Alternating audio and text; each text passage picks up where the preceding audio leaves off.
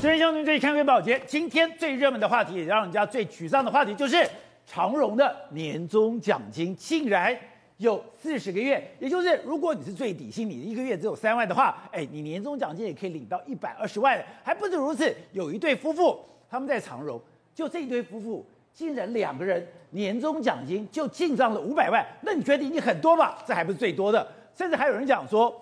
在长荣里面最高是八十二个月，而这个人一个月是三万，所以这样乘下来的话，哎，他光年终奖金就可以拿到一千万。你要赚多久才可以赚到一千万？就没有想到年终奖金进到口袋里面就这么多的钱，但不是只有长荣，今年很多的一那个上市上柜公司，他们的营收都比过去好很多，所以今年。有很多的公司年终奖金都比过去要来的多了许多，甚至今天我们的股市封关，股市封关也创了很多的一个记录。好，那他问说，那今年的融景有可能延续到明年吗？好，我们今天请到了编辑大方首席的财经专家黄松松，你好，大家好。好，这是美丽岛电子报董事长吴子嘉。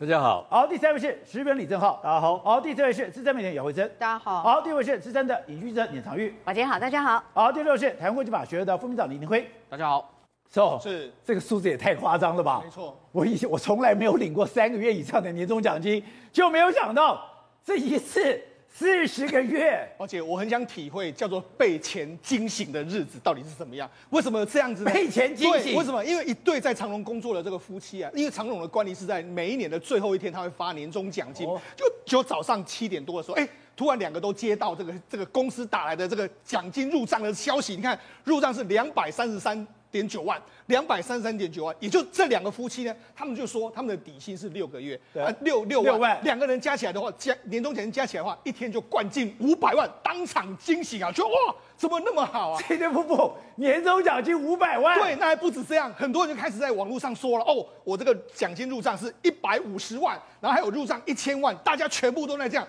那平均下来的时候呢，长荣今年的平均年年终呢是四十个月，四十个月平平均是四十个月，到大家。所有的上班族都说：“那我也要想去长荣上班。”难怪听说长荣的人资部门的电话炸锅了。对，听说今天很多人就打电话说：“这个怎么去长荣工作？”这是网络搜寻的热门，也说：“我要怎么去长荣工作？”好，那五百万一天关进五百万是什么数字呢？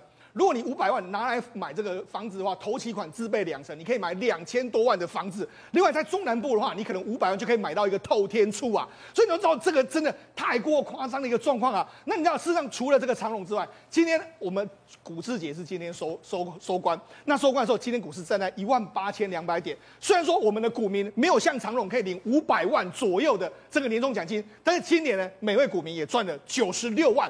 这也是一个平均每个人赚九十六万，对，也就是非常漂亮的数字，所以就告诉你们哇，今年二零二一年对很多人来说真的是大丰收的一年啊！而且刚刚讲的那两个夫妻，对，两个人五百万已经是不得了，是不是？就今天有人讲了，对，他有一个朋友在里面当经理，当了二十二年，对，领居然可以领到八十二个月，而这个经理一个月的月薪十三万，这样乘下来，对。一千零六十六万，我觉得这些很多事情是限制了我们的想象力。为什么这样讲？你看，就说各位，这是一个网络上，你看各位给你们失望的这个空间。我的家三十八个月，然后我一百五十万的年终奖金，他说这是一个一般专员的年终，一般专员的一般专员的年终约莫是四万多块，所以你乘以这个这个三十八个月的话，大概是一百五十万。他说这是专员，专员算是比较低阶的这个工作。好，那就高阶的来了。这个他是说呢，哎、欸，他在里面做二十二年，然后他月薪是十三万，结果他领八十二个月，哎、欸，八十二个你乘下来是一千零六十六万，一天之内一千零六十六万就进到你的叮叮叮叮叮叮叮进到你的这个账户里面。我觉得这个真的是大家都觉得看得太过羡慕了嘛，很多上难怪整个社会炸锅了。对，很多上班族说我不想努力了，这样怎么样？好，那我们讲为什么长荣会发这么多薪水，这么多的这个薪资？我跟大家讲，我们去找出了这个长荣的。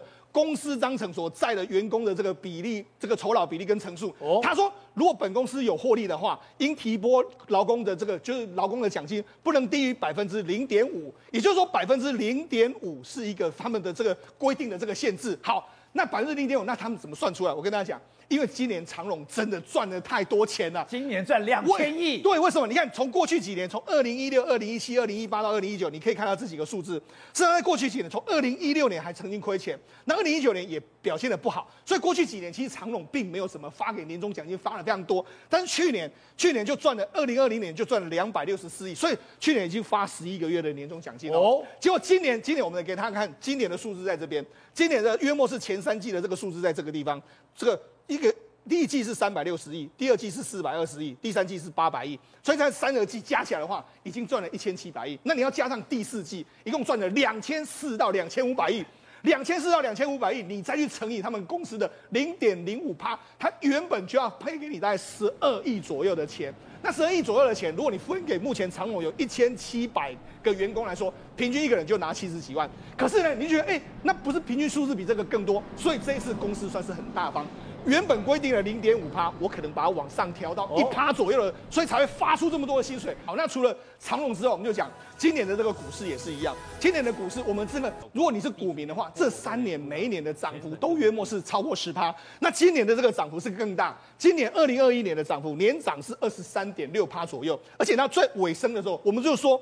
外资今年是一路的卖，一路的卖，但是它在最后的八个交易日里面连续大买，把整个指数往上推动。那我们目前整个今天还买，还买，连续八买。好，那今天每一个股民呢，今年结算下来的话，一共赚了九十六万。好，那除了赚了九十六万，除了今年收在一万八八千两百一十八点是历史新高之外，今年我们全体的这个总市值增加了十一兆左右，这也是一个历史的这个数字。我们整整体的这个这个所谓总市值已经来到五十六兆，所以这都是一个同步写下。下历史新高，当然了，带动整个指数往上冲的最重要就是台积电，因为台积电这个今年来来说的话，还是持续的往上涨，特别是今天呢，今天还有很多股票其实涨得非常多，就是所谓我们讲到了台积电的相关的概念股，你看，包括说像凡轩啦、像中沙啦，甚至像汉唐啦、光照啦，还有宏硕这些，那为什么这几天的时候，这些所谓的跟台积电相关，还有包括联发科啦，这些为什么会大涨呢？为什么？主要就是原因就是说，因为明年起啊，我想。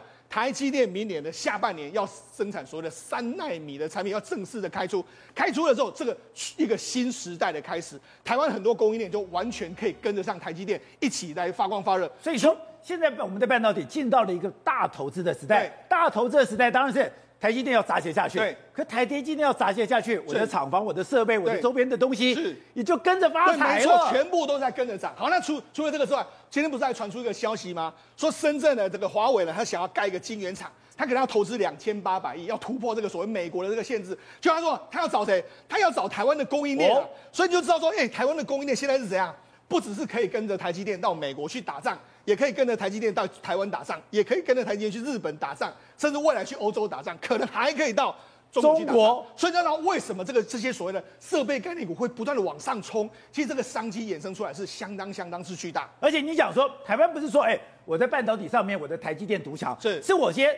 周边的厂商对也有化腐朽为神奇的力量。没错，实际上台积电呢，之所以能够在台湾，就是因为除了它自己本身竞争力很强之外，因为周边所有的零组件、所有的东西都在台湾应有尽有。你看，包括吊车，吊车，哎，吊车有什么了不起？哎，宝姐，吊车不是不了不起，很很厉害。为什么？因为你要吊这个，包括这个所谓的 EUV 级紫外光机，它是一台非常大台的这个机器，你要怎么把它安全的吊到那个地方？包括说什么防震的设施、防震的这个相关的，我都要把它做得非常非常的好。所以说我在吊挂的时候，对，只要有一点点闪失，是那是数十亿、数百亿的损失。没错，而且这个吊车呢，这个吊车不是一般的吊车，是特别的吊车。那亚洲你要搬运这么大型的这个所谓基础件来说的话，除了中国有之外，台湾只有台湾有。哦，所以很多厂商呢，他其实要跟台湾也要租这个这个吊车到海外去吊啊。因为这个这么大型的机械，你你如果没事，没有那么多需求，你怎么会买这么大的机台？对，那是因为台湾有这个需求，台积电一年就进了五六十台的 EUV，那你当然要用这个去吊嘛。那国外三星他们或者国外没有用用这么大型，它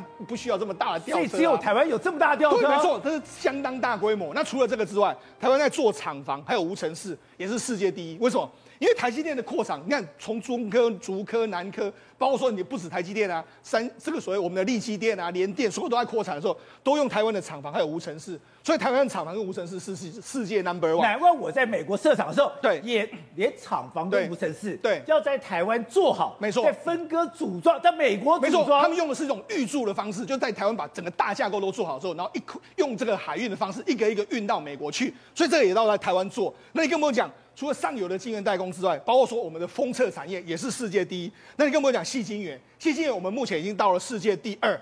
那另外一个设备跟材料，你看连国外的厂商。EUV 级紫外光机的 SMO 都要到台湾，很多厂商都要来台湾，包括周边的所有的设备跟材料，我们会等一下会讲到一些特殊的化学应用品都在台湾，李长荣啦，或者说什么三氟化，全部都在台湾，甚至不用讲，我们台湾的这个这个晶圆代工的客户 IC 设计，全部都是全全世界 number one，所以也就是因为有这么长的供应链，才构建起。台湾特别是晶圆代工，台积电在全世界的竞争力。而且你提到说，刚刚讲为什么化腐朽为生技？今天台积电你要在全世界立足，对，你要绿能，而且你要环保。是，而且要环保的时候，当然整个半导体生产过程里面，你会产生很多有害的物质。对，也只有台湾有这么完整的供应链，对，有台湾有这么完整的处理的系统，对，可以把你生产的所有的有害的化学物质。全部清理干净。我们知道，实际上整个在台积电生产的过程里面呢，会产生非常多的这个废弃物。那这次呢，哎，现在大家目光焦点放在什么？放在氢气上面。特别是我们这样，我们台湾的这个厂商凡宣呐，还有这个氢能源的这个这个这个厂商啊，亚氢动力，他们共同签署说要氢能源合合作来开发国家队。那你说这跟台湾积电有什么关系？我跟他讲，是让台积电的我们的 EUV 级紫外光机在生产的过程里面，它需要在机台里面打入大量的氢。那你打入大量的氢在里面的时候，你氢要回收啊。那你氢在里面的回收回来之后，哎，林本坚就说这个氢回收之后可以再发展成什么氢能源电池啊。所以等于是说台积电它把用完的这个氢呢，把它回收之后，回收之后呢，然后再借由我们国家的这个力量，再又打造氢能源的这个整个产业链。所以呢，等于是用一个完全绿能的方式呢，在做未来的氢能源的这个发展。就是以前。我们的气体是消耗品，是这个氢打完了以后，你等于说是把它消耗掉了，把它处理掉了。是，结果这个氢对竟然到现在是还可以变成新能源的材料。对，那还不止这样嘛？我们讲过说，包括说像台积电很多废料来说啊，包括水可以重复的使用，包括很多这个包很多东西都可以重复使用。这就是台积电用所谓的它一直循环本身的这个道理呢，来增加台湾在循环产业或者绿能产业本身的竞争力。好，正好你。你是在交通大学念博士班，可是你的大学在海洋大学，所以你有很多朋友，哎，是念轮机系的，是念海洋工程，哎，长荣这次这么舍得给钱，你说这是非常难见的，难得一见的，而且你说长荣这碗饭不好端呐、啊，没有错，我知道很多人看到今天长荣发四十个月的薪水，都开始投履历，对不对？抱歉，我讲讲讲白了，第一个你不见得进得去，第二个你进得去也不见得待得住啊。第一件，长荣有这么可怕？当然是这样，进不去也可能待不住。对，就算进去也不见得待得住。第一个铁血跟纪律啦，这就是长隆里面的组织文化。我先讲哦，长隆你一辈子要进去长隆，你就一次机会。我讲是长隆海运哦，长隆不空服那是另外一件事。长隆海运一辈子就一次机会，你要么就是应届毕业生，你要么就是应届退伍生。你如果延毕了，抱歉，你没这个机会。延毕不行。那比如说，你如果这个毕业的时候想说我去环游世界啊、呃、一年，或者环岛半年，抱歉，你也没机会。他说他第一个，他只要一张白纸，他希望从头到尾来训练你的组织文化。所以长荣海运。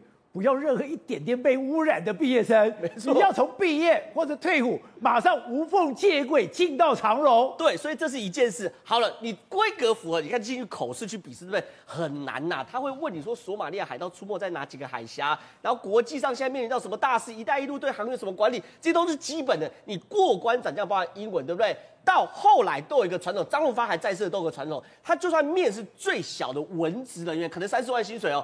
最后一关一定是张荣发家十几位部门主管当场面试你，连个连个文员你都。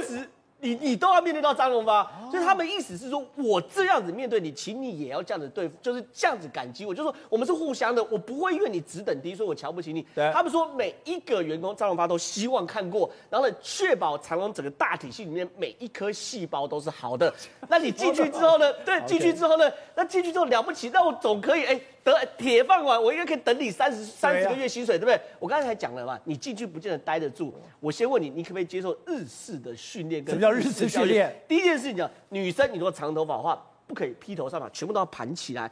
男生我穿这样在厂里面叫做邋遢，连办公室大门都进不去。男生进去办公室大门的那一秒钟，请你把西装领带打好。你连领带都要打哦，然后打的好好的，什么时候开可以拆掉？中午吃饭可不可以拆掉？休息可不可以拆掉？不行，你就跨出那个绿色那个大楼那一刻，你才可以拿下来这个领带。在办公室里面，领带都要打着。对，这就是日式教育，这是日式精神。可是我知道，我讲到这边，很多人觉得说这是形式主义，很无聊的内容。可是你要知道吗？长荣是台湾第一批把船运自动化的公司哦，在那时候还很老土的时候，他就开始把船运自动化。船运自动化。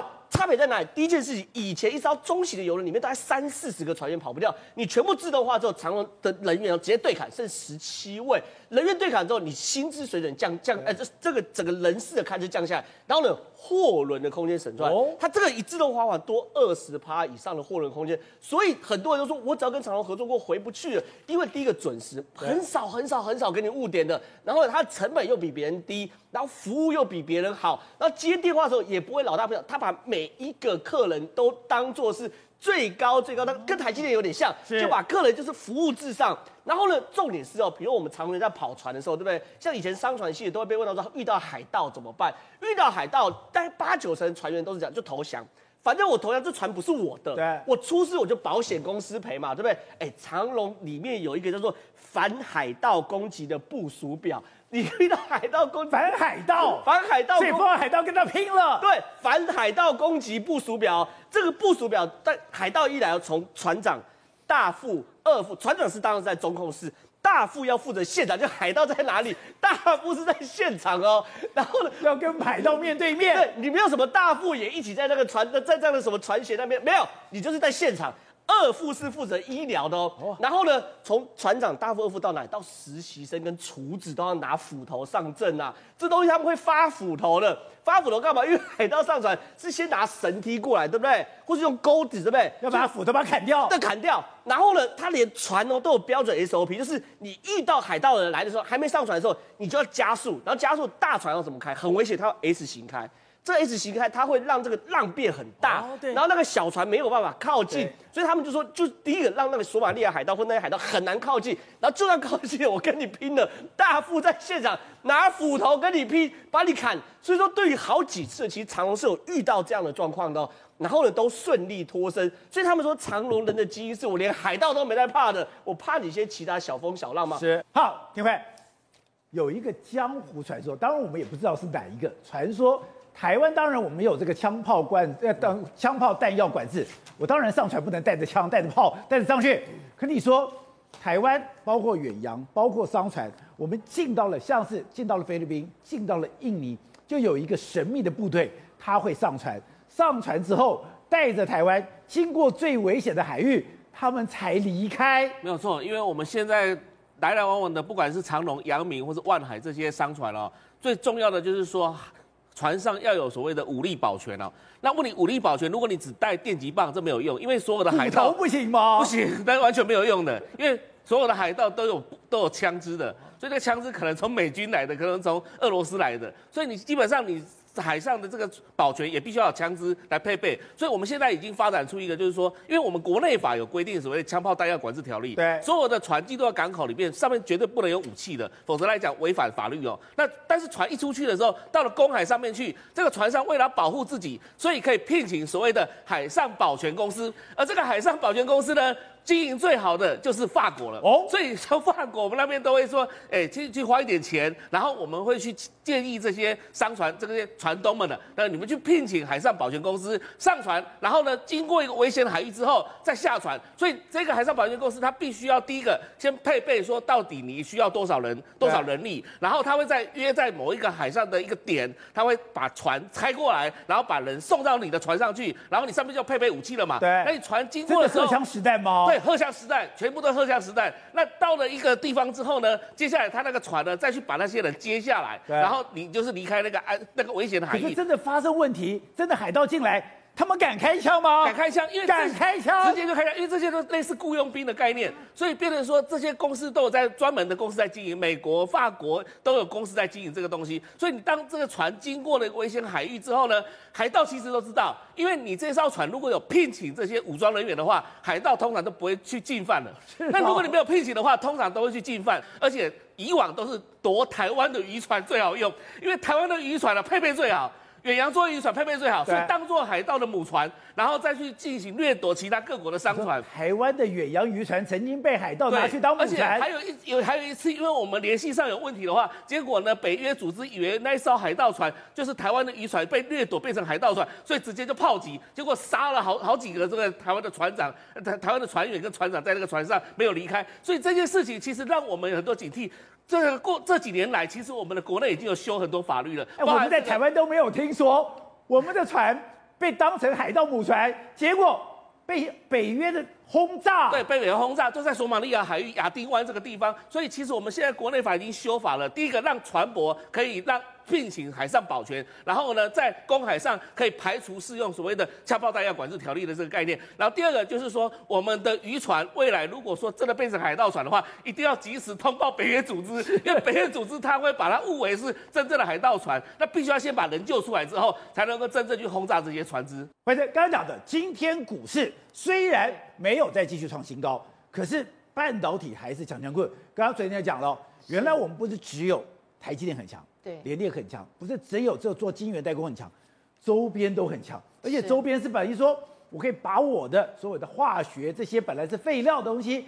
变成黄金。最重要一件事情是，现在讲究环保的时代，台湾的化工厂因为有办法、有本事，从摇篮到摇篮，可以说是任何一滴点都不浪费掉的这样的情况，反而会变成台湾的呃半导体业者最大的一个竞争优势。哦、大家要知道，你要去清洗这些晶圆或清洗这些面板的这些电子级的洗涤剂，都非常非常毒。这种毒性，我举一个东西叫做四甲基氢氧化銨 （TMAH） 这个。呃，这个东西哦，你知道它多毒吗？它只要在空气中当中，只要有五到三十分钟，是会有致命危险的。碰到你皮肤的话，最严重甚至有让你骨头融化，号称是化骨水。然后呢，如果说你是在呼吸器里面有闻到，就是你的呼吸系统在一个空间里面长期在里面的话，它会让你呼吸是停止，所以它是非常毒性非常强的。但是这种东西，不是我看这样可怕。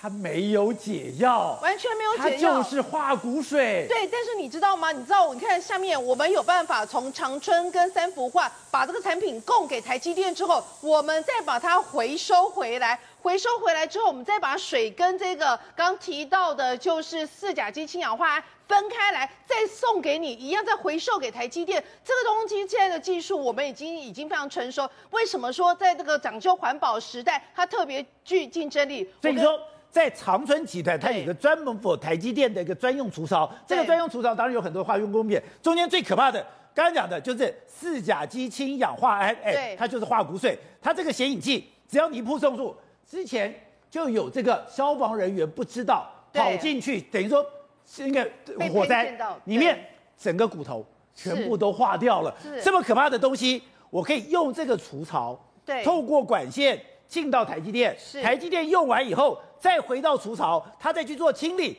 又回到这个除槽。是，而且我们现在最厉害是，连三福化工最近大家有买股票都知道，今年三福化成涨翻了，你知道吗？三福化他们现在专门做的就是这项产品的回收啊。就是台积电让他们回收，他们进行一个分离之后再回收给台积电。为什么？我刚刚特别提到说，在讲究环保的年代，它是特别具有竞争力。我举个例子，目前为止哦，三幅画可以处理的这个回收相关的水是八万公吨哦。他呢有估算过，说如果他处理三万公吨的话呢，可以节省三十五座大安森林公园的二氧化碳的排放量，可以节省两百六十座市大运。这个那那样子的一个呃相关的游泳池，可以节省这么样的多的用水量，两百六十座。对，所以我帮他统计过，以目前三氟化工可以生产出八万公吨这样的一个回收技术的话，它等同可以减少了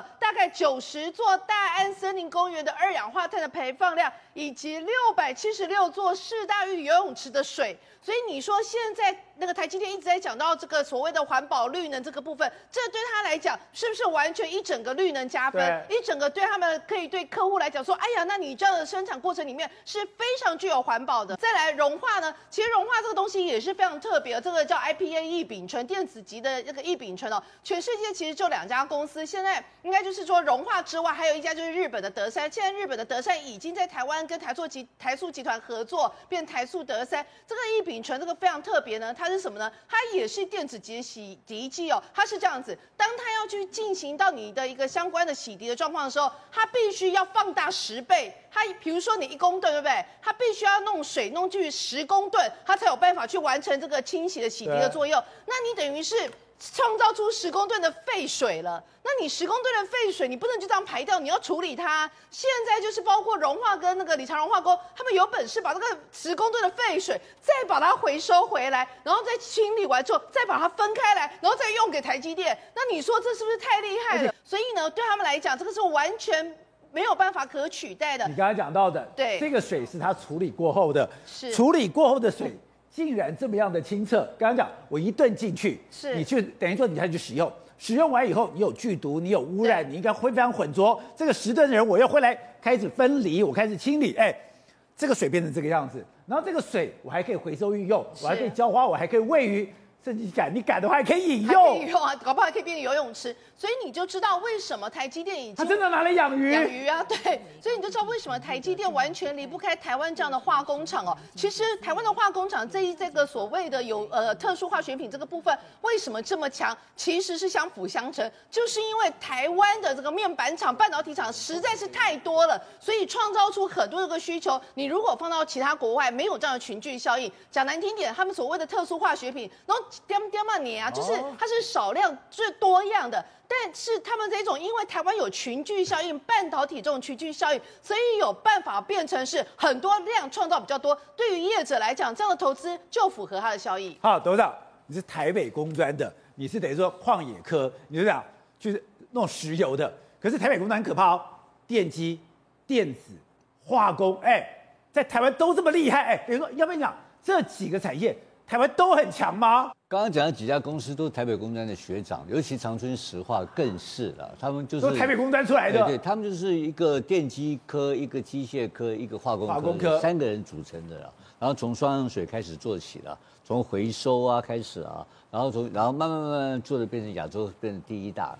啊，这个是这样子。那今天的台北工专，现在的台北工专，台积电了哈，已经跟台北北科大，现在的北科大已经有建教合作哦。从这个大三开始就有开始有台积电设计的学程，就是有招募，就是台积电已经进到学校，台积电已经进到北科大有招募台的北科大的学生。然后那个学程是台积电设计的。这个学程包括师资啊，老老师，包括器材设备投资一切。都是由台积电供应，跟北科大合作，建教合作，就是训练，就是在吸收北科大的学生。然后，然后这个学生如果说是成绩好的话，通过的话，他当毕业完了以后，他就直接可以进到台积电上班了。是，所以这个已经是非常密切的合作哦。还有，因为台积电的整个的问题哦，我们现在晶圆制造最麻烦就是什么？就是吸，就吸晶片。那那吸晶那个晶片这个东西啊，它要去，它要去腐蚀它。它要是所谓的去去去 A 群腐蚀它以后，它就属于显影啊，去照照相的概念嘛，对不对？然后那些都是毒啊，全部是毒，全部是强酸强碱这一类的东西嘛。那这些东西做完以后，原来我们台湾就最有名的就是做什么？做电脑 PC 板嘛。从 PC 板开始到小的一颗 IC，那这整个过程中间的制程。产生的非常多的化工的原料的需求嘛，那这个需求到现在为止，到环保来讲的话，包括中国大陆都现在不可能接受了嘛，所以你这种东西你必须要从一开始你的设计就要符合国际标准，对，你不符合是所谓的 ESG 标准的话，你根本不能上市的，而且客户也不能跟你买，对，所以这个已经是全球化了，所以这是另外一个环保的优势，所以我讲的这个 ESG 的标准的优势。它是目前定在是在客户端的，是，比如说苹果电脑啦，或者苹果的手机啊，对，它要求说你一定要这个，那上市公司也是一样，那台积电都做到了，通通都做，通通都要做到。换言之讲，一般的 newcomer 新的人要进到这市场上的话，你不可能嘛？对，因为这个产业聚落是一点，它从 A、B、C 到 X、Y、Z，整个整条的聚落要形成的东西的，所以这个人花了几十年培养的东西。所以台积电，你讲的没有错，也离不开台湾。那台湾呢，里面的这些化工厂呢，也跟台积电产生一个共生关系。他们都是从一点一点一滴的实验室里面研究出来的东西，是到最后完成了整个的系统化了。那目前呢，看起来来讲的话，日本日本有这个优势。他们的生产力，他们的技术更进步，他们气体更强，呃，非常非常厉害，他们非常厉害。所以因为材料科学嘛，就日本材料科学，所以日，所以我我我提到了美国、日本加上台湾以后，这条生这个供应链所创造出来的威力哈，足以把韩国这边吃得死死的。压制死死的，所以我目前观察到台积电大量的投资的目的，就是要先持得点，拉开跟韩国距离差距，拉开一个五年、十年的差距。那这个时候情况之下，用市场占有率跟科技人才、设备的占有率来压制韩国，让韩国全部整个出局。Good day，有爱大声唱，拥抱好日子公益演唱会，邀你一起为爱发声。